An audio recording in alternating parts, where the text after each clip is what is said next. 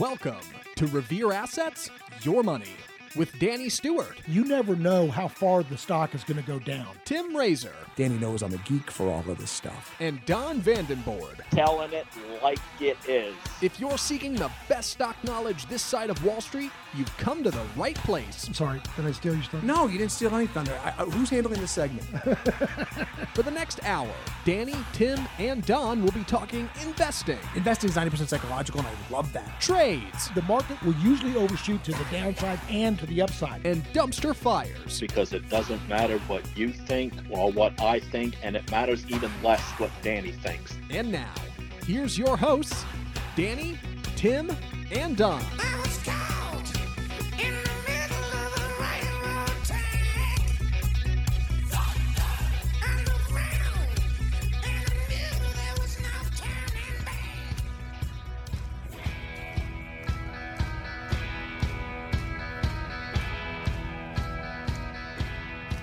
Can a lobbyist be a fiduciary? Let me repeat that. Can a lobbyist be a fiduciary? If not, why do we keep letting them write the bills in Congress, especially about ethics and fiduciary matters? They're writing the bills for themselves. Again, and look, I know I brought this up the last few shows, but all the articles, all the uh, uh, the regulators, it's all flying. They're all trying to figure out how to do this and how to make commission salesmen with conflicts of interest sound like a fiduciary and put everybody together and lump them all together. It's all about sounding like a fiduciary like you are without the liability. And speaking of fiduciaries, did the CFP designation just lose all street credibility, all street cred? They just the CFP board just announced that CFPs are fiduciaries even in even when they sell annuities. Really? So, okie dokie, you're just going to make it by uh, uh, uh, proclamation? We're just going to say that's it? Don't worry about it. It's got a 10 year surrender penalty, and I'm making a big 10% uh, commission on that. There's no conflicts of interest, and they're your fiduciary. Got it. I don't think a lawyer's going to see it that way. I think a lawyer's going to see that. Anyway, I got all those articles put up on the uh, uh, three or four different articles about this big fight and the lobbyists, and now the uh, the Republicans in Congress are blocking any funding for this fiduciary bill, even if it does get some get passed and get it. There's no funding for it. It's a big fight, so we're going to have to see what goes on now. Surprise, surprise, surprise! You've got under unintended consequences. So there's a lot of medical companies that put out medical bonds, put out bonds that they need to refinance. Now, I know we talked about this at nauseum the last few uh, months about all this debt being rolled over, corporate debt. But here's another fly in the ointment. The uh, regulators uh, came up with this new bill, and, and I get it. It's a surprise medical bill. It's called the No Surprise Bill. And when you go in for surgeries or you go somewhere for a medical procedure, sometimes they'll bring in an anesthesiologist or other professionals in that in that procedure that are out of network. And if they don't really, if you're really not paying attention, all of a sudden you may get some big bills that aren't covered. Well, Congress passed a bill; they can't do that anymore. They, it's all got to be in network, and they're well. The problem is, all of a sudden that caused a lot of losses and a lot of write-offs, and a lot of these companies now hit their earnings while they have to roll the debt forward. So even though there's going to be a big problem with rolling debt over, in this next six to 18 months, some of these medical companies actually have a bigger problem, these medical facility companies. And they, they name them in the article. You can go read that. Um, but it could be a medical rollover nightmare for their bonds. And, um, but my favorite headline this week, and I'm just going to read it PIMCO calls for bonds to rally in 2024 after bullish forecasts crumbled this year. Think about that. What that what that title is actually saying is they completely missed the boat and were completely wrong last year on their forecast. I mean, way off base, completely missed it. But you ought to listen to them this year. They're, they're, it's probably they'll probably now The question is actually, I kind of agree with them because bonds had the worst year ever last year. They had a huge rout in bonds.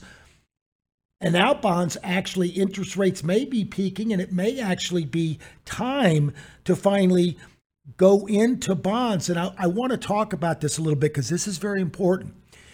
If you believe that bonds are peaking, and interest rates, mean, bond, I'm sorry, yields are peaking. Therefore, bond prices have, you know, taking their most of their hits. They're not going down. But now you've got a potential for capital gains if bonds, if rates come down. But you can also lock in some higher rates. Now, folks, I know that everybody's been rushing into these bond ETFs and and and Treasury money market ETFs.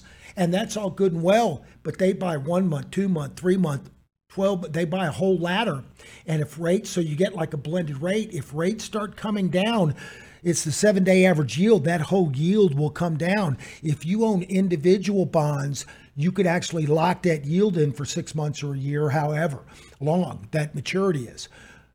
Point being and this is gets a little complicated i'm going to keep this very simplified. Point being is if you've been using etfs and you've been which we use a lot and you've been using uh, uh, Treasury money market funds for your fixed income, or even if you're just you know putting it in defense while you're you know being defensive with stocks, if you're planning on keeping that money for for fixed income and safe money, you may want to take some of that that's in mutual funds and ETFs and actually do individual T bills or individual investment grade bonds or whatever the case may be. So you lock in the yields as rates come down and you will get capital gains as well as a higher interest rate. Now, that gets a little complicated. I don't want to give specific individual investment advice, but if you got any questions, you can call me. I do want to bring that up though, because that is going to be a big uh, deal uh, coming forward. You may want to lock in um, some rates. And by the way, now, again, when I say safe money, I said that for a reason because if rates come down, you will get capital gains on bonds and bonds will do well. However, stocks will do even better generally. And by the way, stocks and bonds are normally positively correlated, not inversely correlated. They only become inversely correlated during flights to quality and I mean flights to quality fear, like there's a fear trade and stock market is selling off and so the people go, go move into bonds as defensive knee jerk reaction. But generally the bonds and stock prices will follow the interest rate cycle and the business cycle.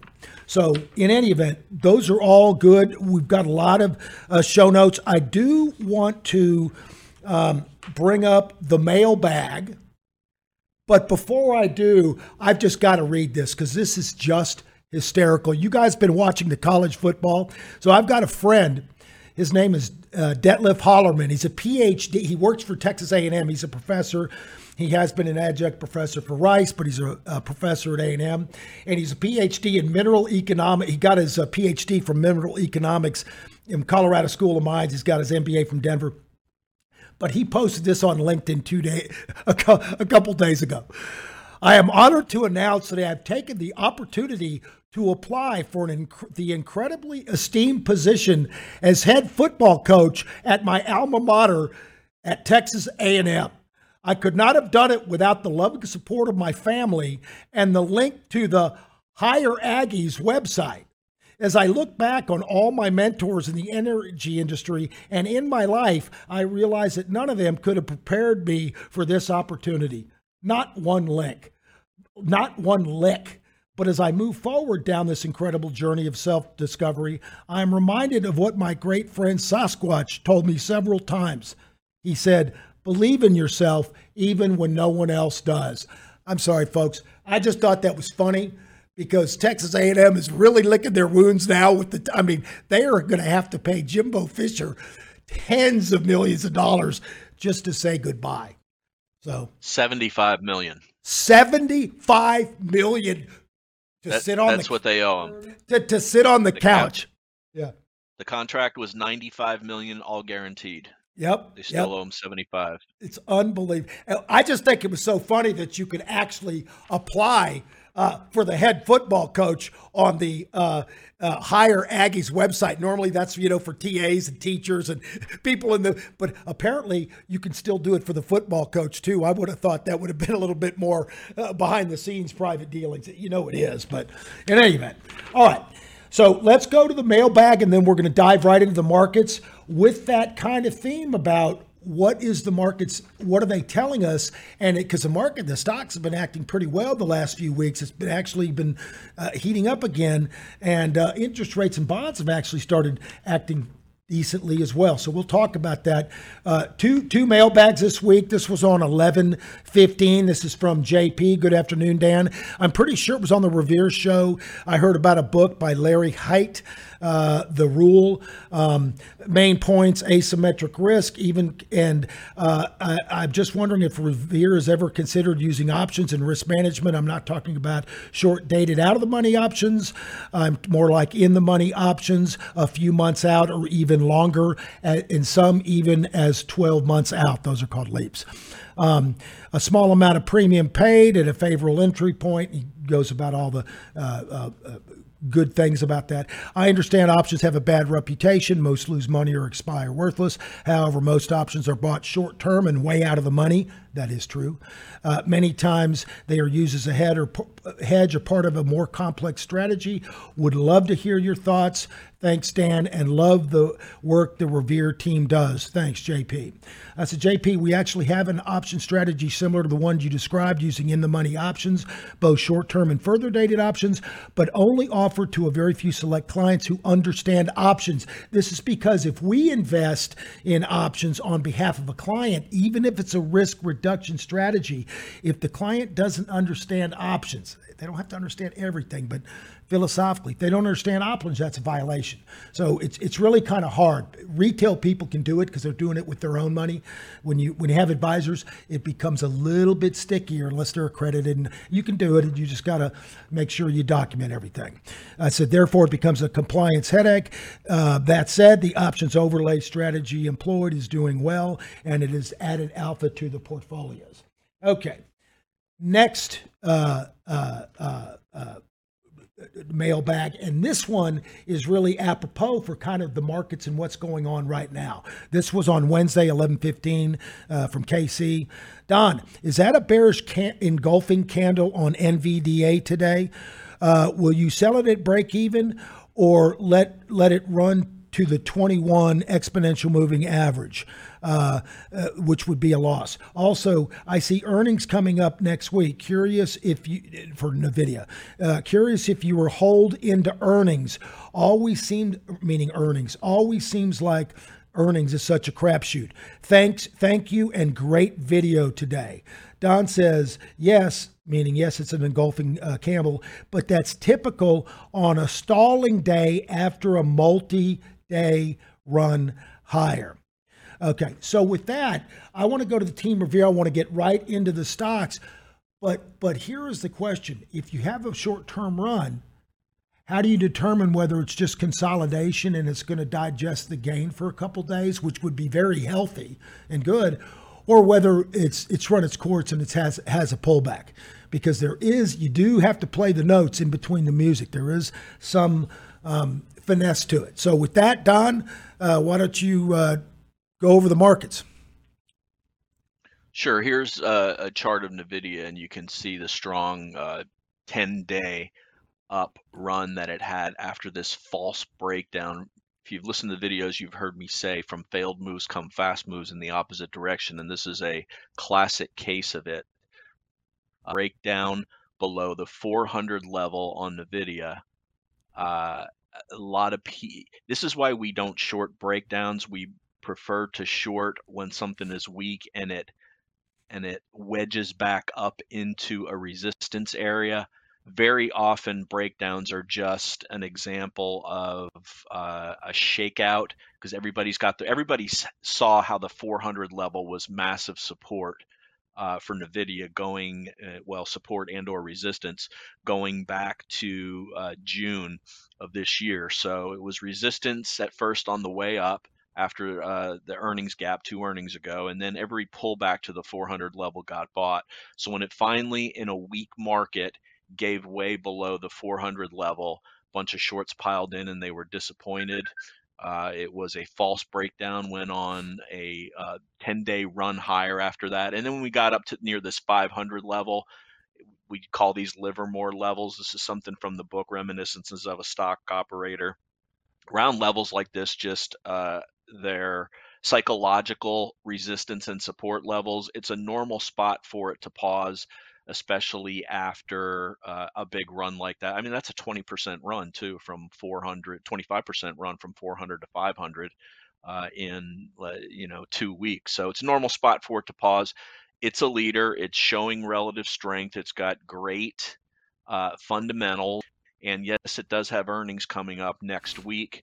Uh, we'll make the earnings decision as that approaches, but we've got a formula that we use to never lose more than 1% uh, of AUM on any earnings uh, blow up, which would be a two. There's something called the market maker move that is a plus or minus move uh, implied in the options pricing, and we take two times that level. Uh, make sure that we don't have a position size big enough that we would violate that. NVIDIA, we only got a three three percent position, so that's not going to be an issue. Uh, we'll see how it acts uh, going into earnings next week. As far as the overall market goes, uh, couldn't ask for really better action on the big cap indexes. Uh, we undercut reclaimed this 200 day moving average. This also was a very similar false breakdown like we saw in NVIDIA. Uh, it was boosted by the Fed and it was also boosted this week by a weak CPI report. So we had our O'Neill follow through day. We had them on 11.1 and 11.2 uh, on the Nasdaq and the S&P 500. Continued to go higher uh, one test of the 50 day moving average on that week bond auction last week. The next day, uh, we did a bullish engulfing of that uh, candle and made higher highs, broke through this 4400 level. We've been talking on the videos how 4385 to 4400 was a big resistance level. We finally got through it, uh, cemented that move up with the gap up uh, on the CPI day, and now we're just in a two-day consolidation near the highs of that gap up day. Uh, normal consolidation the last two days. Uh, minor pain involved to it, as yesterday was an underperforming day for some leading stocks. Uh, and those stocks are consolidating a bunch of their gains. What you will see in a lot of them is you'll wait for uh, the stochastic uh, to go from overbought to oversold on the 60 minute time frame. I talked about that uh, in last night's video. Let's look at an example of that. Let's bring up DUOL uh, and bring up the stochastics and go to a 60 minute chart. And uh, it came back to its high volume close. When something has a big move up on earnings, you always take note of where it closes that day and uh, a pullback to that level near the 8 EMA and a 60 minute stochastic uh, being oversold and trying to hook higher, which it did yesterday. Uh, it did at the mo- uh, at this morning. Uh, it hasn't hooked higher yet, but this is a great low risk uh, entry point for this name. And you're seeing a lot of leaders just do normal pullbacks on this 60 minute level. and it can present a buying opportunity for something that has had a good run on temporary weakness and then uh, with a fairly tight stop because the, what should happen is uh, that support should come in at that level on these types of names. And if it doesn't then there's either something wrong with the uh, other market weakness or that individual name. Uh, but that's kind of the situation that we're in right now. Normal pullback after a nice run up the thing that I don't like is that small caps, and this is mostly led by oils and banks to the downside. They went into the declining 200 day moving average yesterday, which was Wednesday, and had a hard reversal there and are following through to the downside today. Uh, there was a note that came out about there had been talk about uh, fees for banks, additional fees for banks to prevent uh, against that banking crisis that we had back in March, and that's one of the reasons why the banks are weak today. And oil's just generally weaker on the perception that the economy is slowing uh, a bit. So there are a lot of oils and banks and small cap IWM and they're contributing to the weakness on that today. Uh, still holding above the 21 day moving average. This was a huge move up to uh, five and a half percent on Tuesday, followed through to the upside before the reversal on Wednesday, and now we're seeing lower prices today, but still has hasn't only regained half of the move, pulled back to half of the move, which is completely normal from a technical perspective. So uh, we're focused on leading names in leading uh, sectors, casting a wide net to see if this uh, rally continues, what are the true leaders that are going to emerge? Right now, we own 12 individual names with uh, nothing more than a half per, a half position, and we're waiting uh, to see some things play out. Doing a combination of selling into strength and buying into short-term weakness on some of these leading names, uh, always with stops in place. So that's uh, that's a summary of the market where we are right now and what we're doing in house and I'm sure you're going to do some interpretation for everybody on that, Dan. Actually, that was pretty damn good. I, I was going to ask you about the small, but you you led into small caps right away because I was going to mention small caps about you know how they've been weaker. That you normally in a good good strong bullish market you want to see the riskier areas, whether that's small caps or emerging markets if you're overseas, but small caps and growthier large cap names versus the dividend players should be going up more than the large cap blue chip, right? A healthy growth market. If if if large caps are going up and small caps are kind of lagging, that's not always a healthy sign. You kind of got to be careful. It might be a false rally. But yesterday kind of gave some hope that it, the small caps might actually be turning the corner, and then you got some softness today. So I think watching small caps is going to be kind of key. Here's the overall from an economic fundamental standpoint, and that's kind of what the technicals are actually reflecting. Look, folks, when it feels bad, when you're worried about the economy slowing down, interest rates are peaking, everything's you know, feeling tight, and it's you're worried about a recession. They're throwing around around the R word all the time, where they're talking about soft landing or hard landing. You're getting close to the time to really put money to work normally if it in fact turns out to be a fairly soft landing or a shallow recession they are finally taking the, the brakes off interest rates. They are slowing. You're seeing layoffs, you're seeing jobs. Psychologically, that scares people. They see all these layoffs coming, and you go, "Oh my gosh, that's that's bad." It's bad for Main Street, but it's actually good for the uh, Wall Street because actually, with layoffs, normally earnings go up a little bit because payroll goes down. I know that's counterintuitive.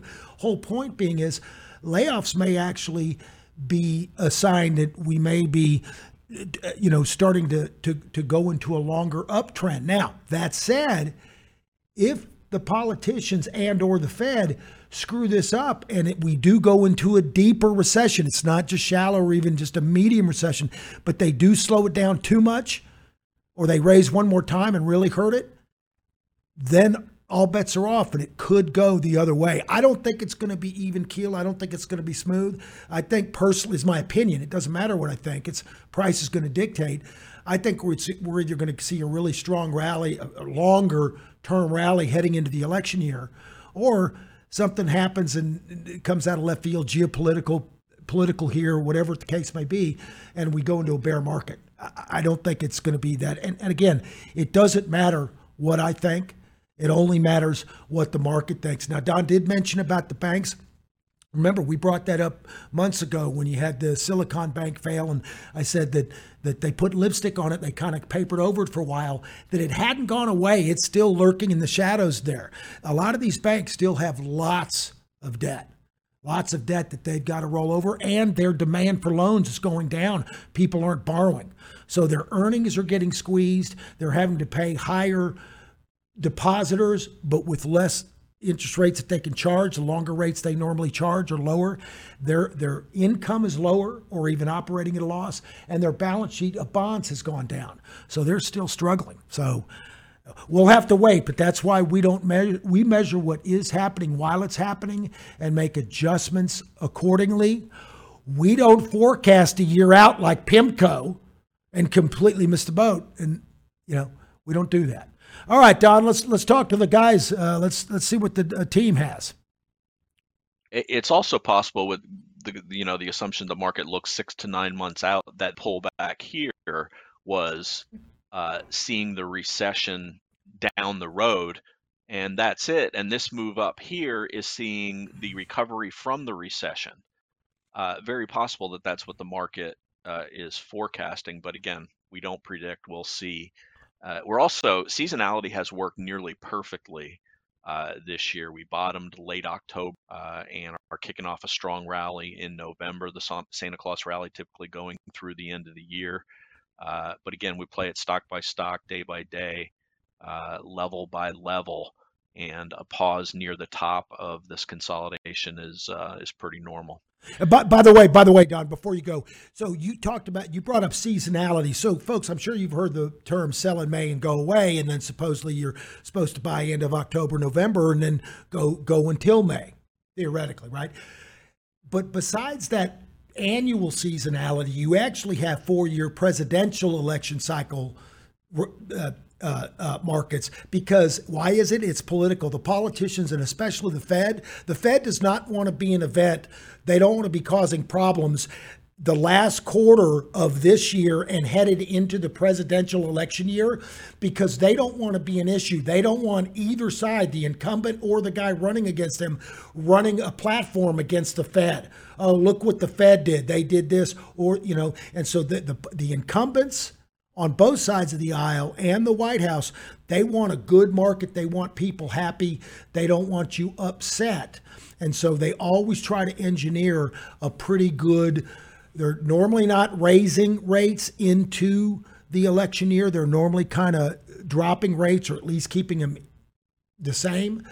And they're all also increasing the money supply. They're injecting liquidity behind the scenes. So even if they're not saying it out loud explicitly with rates, the level of rates, implicitly they're behind the scenes they sneak money in the system to grease the wheels. They do it every 4 years. So you've heard the old adage don't fight the Fed. If it's set up, that's that's what's going to happen. But again, it doesn't matter cuz if it doesn't work out, we've got a we've got an exit strategy. We always have an exit strategy. All right, Don. And and and speaking of which, uh, talking about uh, rate increases or cuts, this is a great website, cmegroup.com. It talks about the next. It, it always shows the Fed meetings and what the rate, what the market is pricing in relative. to Right now, we've got a 99.7% chance of no hike at the December meeting, a 95.6% chance of not only no hike at the January meeting, but a 4% chance of a cut. And then as you go into 2024, uh, the March meeting is up to a 33% chance of a of a 25 basis point cut, and actually a one percent chance of a 50 basis point cut. Only 65% chance that we'd still be where we are. So uh, the market seems to be looking at these short-term rate cuts as soon as the first quarter uh, of next year. So And and when uh, like like you said, like you said, that's what the that's what uh, any incumbent would want to see is a smoothing of economic, uh, an easing of economic conditions. Uh, let, me- let me tell so that CME that Don was just showing folks, those are treasury futures. Retail, mom and pop, they don't trade those. Those are traded by big institutional money, hedge funds, governments, corporations. That's the institutional money that's setting those probabilities, not mom and pop uh, uh, in Poteet, Texas. So, anyway, And that's only short. That's only short-term rates. That's right, uh, right, the yes, yes, rate. yes, yes, yes. All right, let's get to the guys now. Enough yakking. Let's uh, start off with Michael today, and uh, no pre-charts uh, for anybody, but we've got we'll be accenting what they're discussing with uh, MarketSmith charts today. Okay. Good morning, guys. So, getting uh, as promised last week, I'm going to start do one of the the first uh, fundamental valuation methodologies, which is the comparable companies analysis. And what that is is it provides a benchmark. So you've got a list of companies that you can use to value a company at any given time.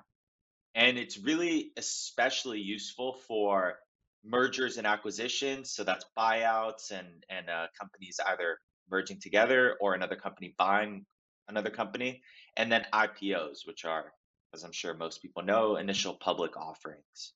Uh, so the foundation for trading these comparables is sort of built upon the premise that similar companies within an industry provide a highly relevant reference point for valuing a given company, a target company you're looking at, due to the fact that they share key business and financial characteristics, performance drivers, and risk. So, what you do is these peer companies are benchmarked against one another, and then the target is based on so you look at that target and then based on their financial statistics and ratios such as PE ratios, price to sales ratios, cash flow yields, all of these different ratios, you set them up and then you can compare the companies and see which ones you think are undervalued, which ones are overvalued. And if there's certain companies in there, there there's outliers on the extremes. There's one that has a PE and a price to sales and everything that's way above the rest of the group well, that's worth looking into because clearly the market there is valuing it a little differently to the rest of the group. And maybe there's something special that makes them different and they're not necessarily the same. There, there's something special about them. And an example, just quickly, I won't get into it, but Tesla, for example, you've got a, all the PEs of, of the autos, GM, Ford, Toyota, they kind of trade in similar similar metrics. The financial ratios are all pretty similar. And then you've got Tesla, which has got a forward PE of 60, which is which is well above any other company in that group. So maybe the market isn't valuing Tesla just as an auto company, and we'll see. Do they eventually revert and and get back to the rest of the group, or do they continue making strides in other areas and they become much more than just a an auto company. So that's a possibility. And an example of how I use this recently and how, how you guys too at home when you're doing your own analysis can use this this comparables uh, comparable company analysis is so recently a few months ago Broadcom announced that it was buying VMware, VMW. And that company's in the software enterprise group. And I noticed that there were a lot of other names that were actually performing really well, had a lot of relative strength so I wanted to try to see what could potentially be another another buyout target because it's always nice to buy a company and then shortly after you buy it, it jumps 30% on a on a buyout. So those are always always fun to look for. And something really useful that I love is so I'm not sure if if the viewers have ever heard of this website, but if not, you should definitely bookmark it and be checking this very very frequently and that's the the SEC website. So if you go to sec.gov, they've got something called Edgar filings, which is where you get your 10Ks, which are annual reports, quarterly reports, any information you need on any company, any public company is listed on the SEC's website. All of the companies have to disclose all material information. It's all on there. And a, a specific filing that's super useful is called the DEF 14A which is it's a proxy. It's called the proxy statement, and it's the definitive proxy statement. And what it is is that it's used to provide shareholders with as much information as needed for something they have to vote on. So, for example, an acquisition, shareholders have to vote on whether or not the company, whether or not they approve the company either buying another one or selling the company and voting on board members, reelecting board members, all of these things that that shareholders have to vote on, all the information that's relevant is in those filings. So what I like to do is in those filings, you can actually go through, you can do a keyword search and look at uh, comp- com- competitors or comparable companies. They list them in different ways. It's typically competitors. And you can actually see in the filing, and they have a list, the company actually lists out all of their identified competitors. And this is really useful because VMW on MarketSmith, or depending on what sort of identification classification standards a, a certain website or, or data providers using, the groups, there's a lot of companies in that group that may not be direct competitors. And there's companies that may not be in that group that directly compete with that target company. So it's better to just get it from the company themselves, see that list, and then build your own database of of these companies that you can compare to.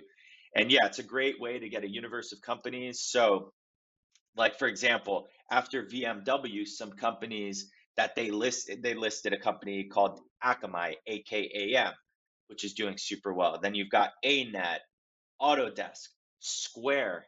Square is in a different group on MarketSmith. You wouldn't think that they're a competitor. They do something kind of different, but VMW identified them as a, as a competitor. So clearly, there's a lot of things in there that they feel are are very similar. So once you get that, you can go through all the ratios, see okay, where are the forward PEs trading at? One of them's at a like the the industry average. Most of them are between the 20 and 25 range. So then you can look for, as I said before, ones that are way lower and see, oh, maybe this is undervalued. Why is it so much lower?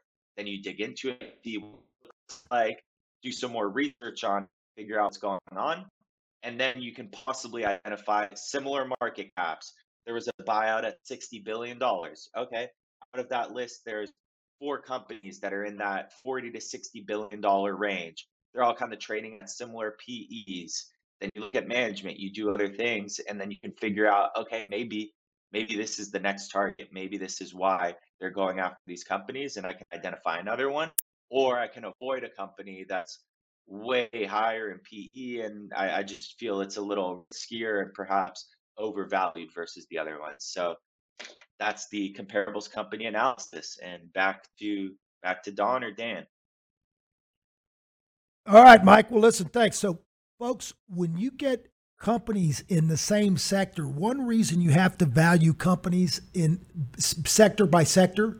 Some companies like Caterpillar or a big shipping company that's got oil tankers, their balance sheet analysis is very important because they have a lot of heavy equipment for a, a service company that's just, doing service stuff and they don't have any inventory they don't inventory uh, they don't have inventory. They don't they're not selling a product they're doing a service. Their income statement is much more important not their balance sheet. So there's a whole bunch of different valuation methods. Some sectors require one a couple different methods while others require others. But you can always do comparables within the same sector using those similar metrics so you can tell you can identify which ones are expensive which ones are cheap if you're really a sophisticated investor you can actually do a pairs trade where you buy the one you think is going to go up and you can short the one that's you think is overvalued and going down and then you kind of have a hedge anyway all right thanks a lot uh, michael good good good job don All right, let's mo- move on over to Ted. What do you got this week, Ted? Yep. So part of our market analysis, as you guys know, is talking about follow through days, and that is applied to the market indexes like the S&P 500 and the Nasdaq. However, there's another price and volume characteristic that we can look for on individual stocks or ETFs that can give us an indication that there might be a character change in the trend and a potential um, subsequent uptrend. And so, what this is, it's called a pocket pivot, and how how that's defined is basically it's a trading day where the day's volume is greater than any of the down days in the prior 10 days. So to repeat that, it's a day where trading volume is greater than any of the down days within the last 10 days. And so the significance is that it's an indicator of institutional accumulation and a potential change in trend, and often it leads to subsequent uptrends. And gap up pocket pivots are even stronger because as you as you can probably see from the price and volume, institutions are loading in and they can't get enough of it.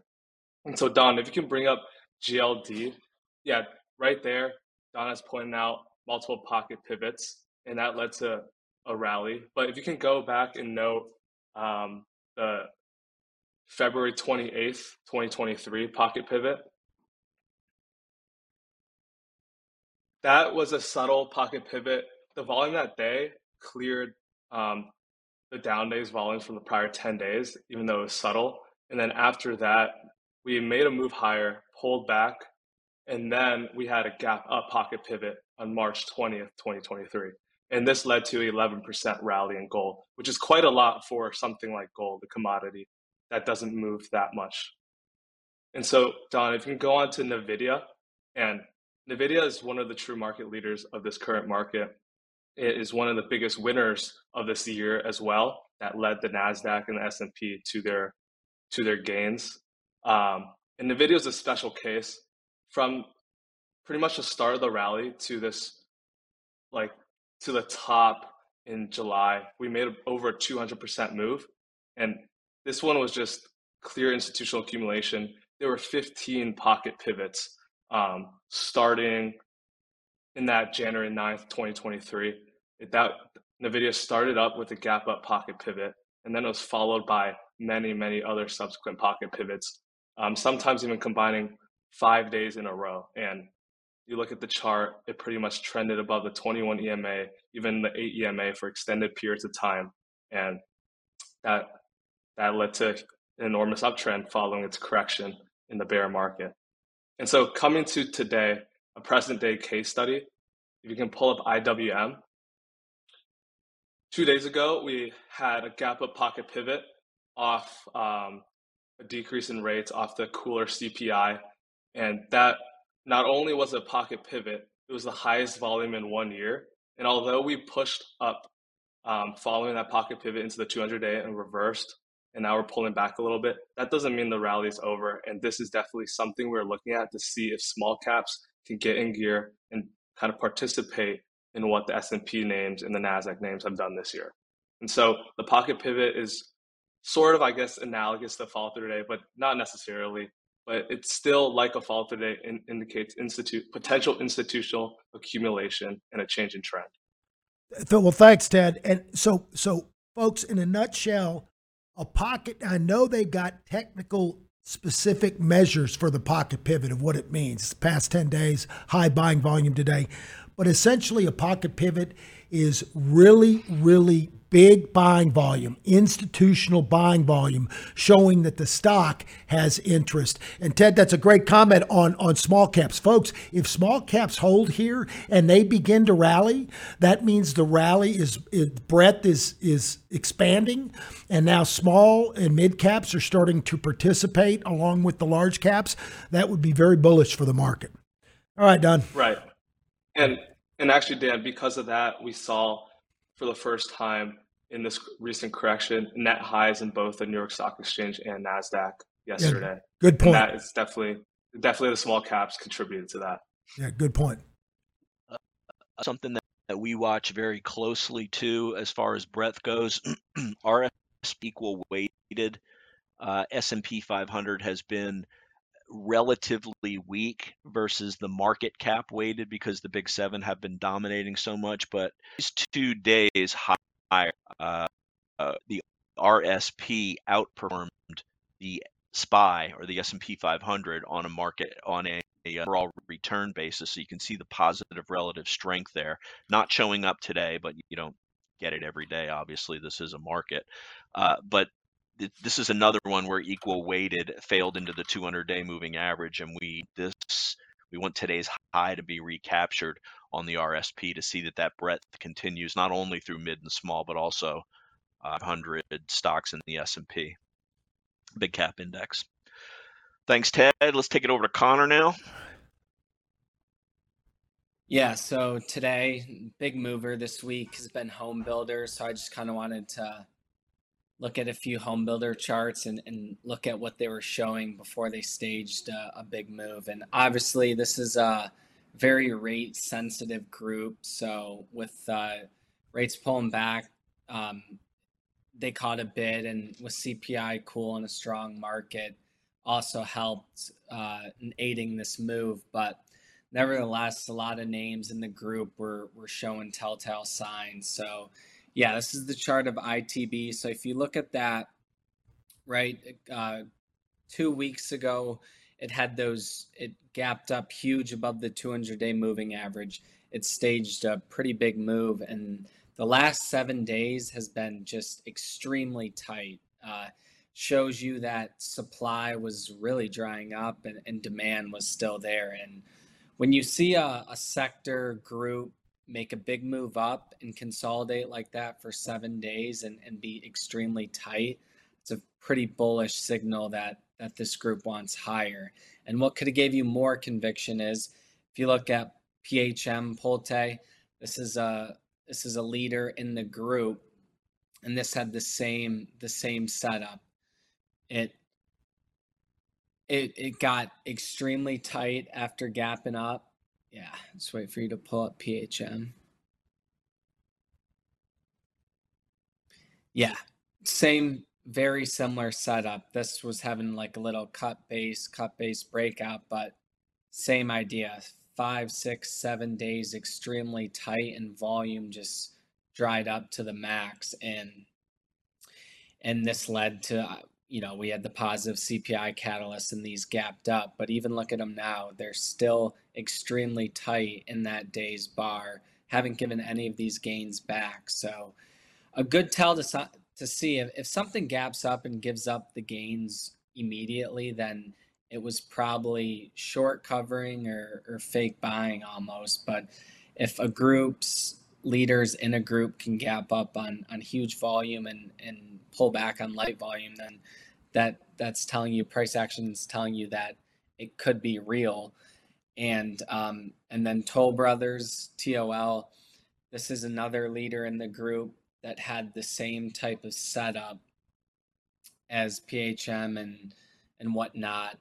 And this was a case where i talked about this before bottoms up or top down approach, this one would have worked either way because if you're scrolling through the sector ETFs at night and you saw ITB, then you're like, okay, I'm to go look at individual names. They were all, all the stars were lining up. And personally, how I came across this was looking through the individual names and then going to the sector and, and it, and all the stars were lining up. So, um, I think a key takeaway that, um, to take from this is that some of the strongest moves are are always going to come from group group strength. So if you have one good stock set up in a group where the rest of the stocks look bad, well then there's a lower likelihood that it plays out. And when we think about cybersecurity stocks, Crowd, ZS, those that was multiple names in an industry group setting up, and that's been like the leading sector uh, the last two weeks in this market rally. So, um, yeah, I think to always be looking at the sector ETFs and then diving into individual names to see if you can try and catch some themes and trends emerging in the market. All right, thanks, Connor. Don, I got a quick question on the Toll Brothers and Pulte charts. They're they're very similar. Uh, is that would you consider that a cup and handle where the handle is forming even though it's not a perfectly right side of the handle it kind of gapped up uh, for the right side you see what i mean that where you have that downward right sloping line would kind of be the yeah that would be the left side of the cup but then it didn't really Yeah, form yeah. the right it just huh It, that's the handle. The right side, Yes. side of the cup was formed very quickly relative to the left side of the cup, but that that's because of the follow through day and the interest rates decreasing. But uh, it's not a per handle, but it certainly is a cup and handle, and with a Okay. very clear breakout on human now pulling back two days on lighter volume. got it all right well that was a good recap don you got anything else before we go No, I think uh, some stuff this week from the guys, and we're just watching this last move up digest. The lows of the gap up day are critical uh, to hold on all of the major indexes. And folks, I did forget to say at the beginning of the show, we're actually doing this early on Thursday. We're recording it early. Don's going to an economic uh, summit, an economic event this weekend, so uh, we decided to do it early. So, folks, listen, if you liked what you heard, please tell a friend, tell a neighbor. Uh, you can just send them to revereasset.com. Up in the right hand corner, there's a subscribe button. They can put in their na- uh, name and email. We're not going to spam them or send them a bunch of junk. It's up to them to reach out to us and tell us they want a complimentary portfolio review or they've got a stock they want to talk about on the show or a topic they want on the show. And next to that, there's a subscribe button. I mean, a, a, a contact us button. They can send an email goes directly to me, and uh, they can ask about becoming a client or onboarding or find out more information about Revere. And you can always email any of us, uh, Dan at revereasset.com, Don at revereasset.com, Michael. Ted or Connor at revereasset.com. And you can always, always, always call us old school at 855 Real Wealth. Folks, have a, th- oh, last thing. Next week is thanksgiving right? We're not we're taking a break. I'm giving the guys a break for thanksgiving. We'll still be working. We're just not going to do the show. So folks have a wonderful and safe and happy thanksgiving. And we'll talk to you next week two weeks in two weeks on your money Because it's not about how much you made in the markets, it's how much of that you can keep.